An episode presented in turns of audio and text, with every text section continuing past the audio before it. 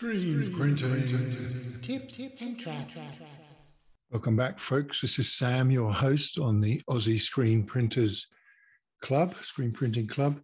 Uh, it's time for a tips and traps podcast. We do these as live videos sometimes on our YouTube channel, and they're just simple, short tips and traps, um, technologies, um, practices and so on concerning screen printing to help people as they get going. And today I thought I'd talk about film positives, the creation of film positives that you need to output to burn a screen in the traditional way.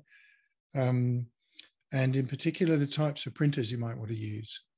So if you're just getting going, a couple of important tips. First of all, to understand that you are going to get a better result in burning a screen and in creating a darker ink if you use an inkjet printer to create your film, to output to film.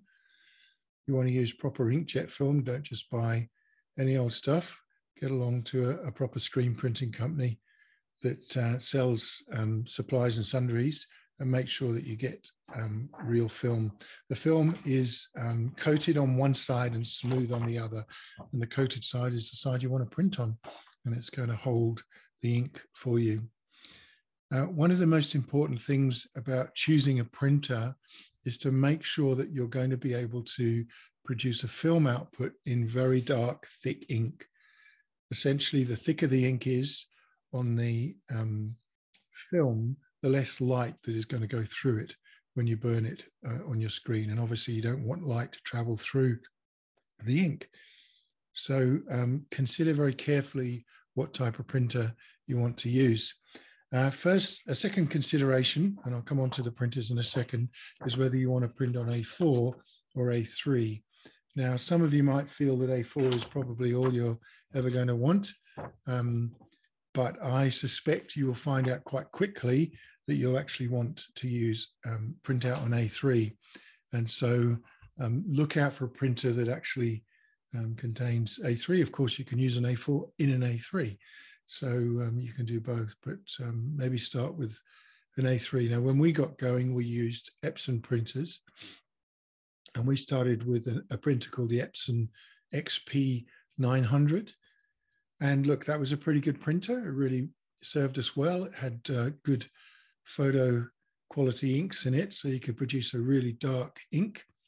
Um, but it didn't. It wasn't really kind of durable enough for the kind of volume of inks that we were uh, putting through, of, of prints that we were putting through.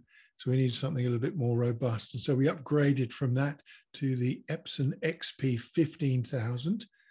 And that was a lot more robust, um, but it had limitations in terms of the types of um, separations that we use. We do a fair amount of simulated process um, printing. Uh, in other words, lots and lots of colors on the press with tiny dots that need to be set up very carefully. And the RIP software, we use AccuRip, didn't work very well with the Epson XP 15000.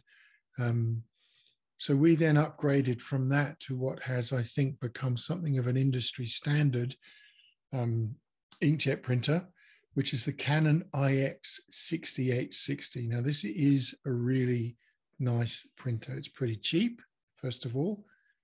Um, it works perfectly. Uh, we've never had any problems with ours. And it takes obviously the, the wide format A3 as well as A4, and it prints really quickly, and you can get a really dark layer um, of ink laid down onto the actual uh, film. So it produces a really nice uh, screen when you go to burn it. I recommend that uh, printer um, for people starting out. As I say, it's the cheapest you can get, really but it's a really good quality printer. Now, in some cases, um, we have customers, and many people have customers that require print that's bigger than an A3. Um, and so we also print to A2, which is twice the size of an A3 for certain types of prints. So you just have a wide print that's not very deep. Um, you are going to be able to use an A3 horizontally to create your print. But if you've got a wide print that is very deep as well, you're going to struggle to get that on a single A3. And some people print it out in two and then they kind of sellotape them together and so on. in the case of those types of prints for us, we use a wide format printer. Again, we use an Epson, and it's a Surecolor um, model, and we use the, the, the T3160, 3160. It's a network printer, it's wide format, and it prints really well. And it also allows us to do simulated process. So if we need a big simulated process print, uh, we output to that, um, or any kind of big print, to be honest, that's beyond A3. So those are the, the printers that we use. Um, take your time researching them. Uh, as I say, make sure you get something that's at least A3.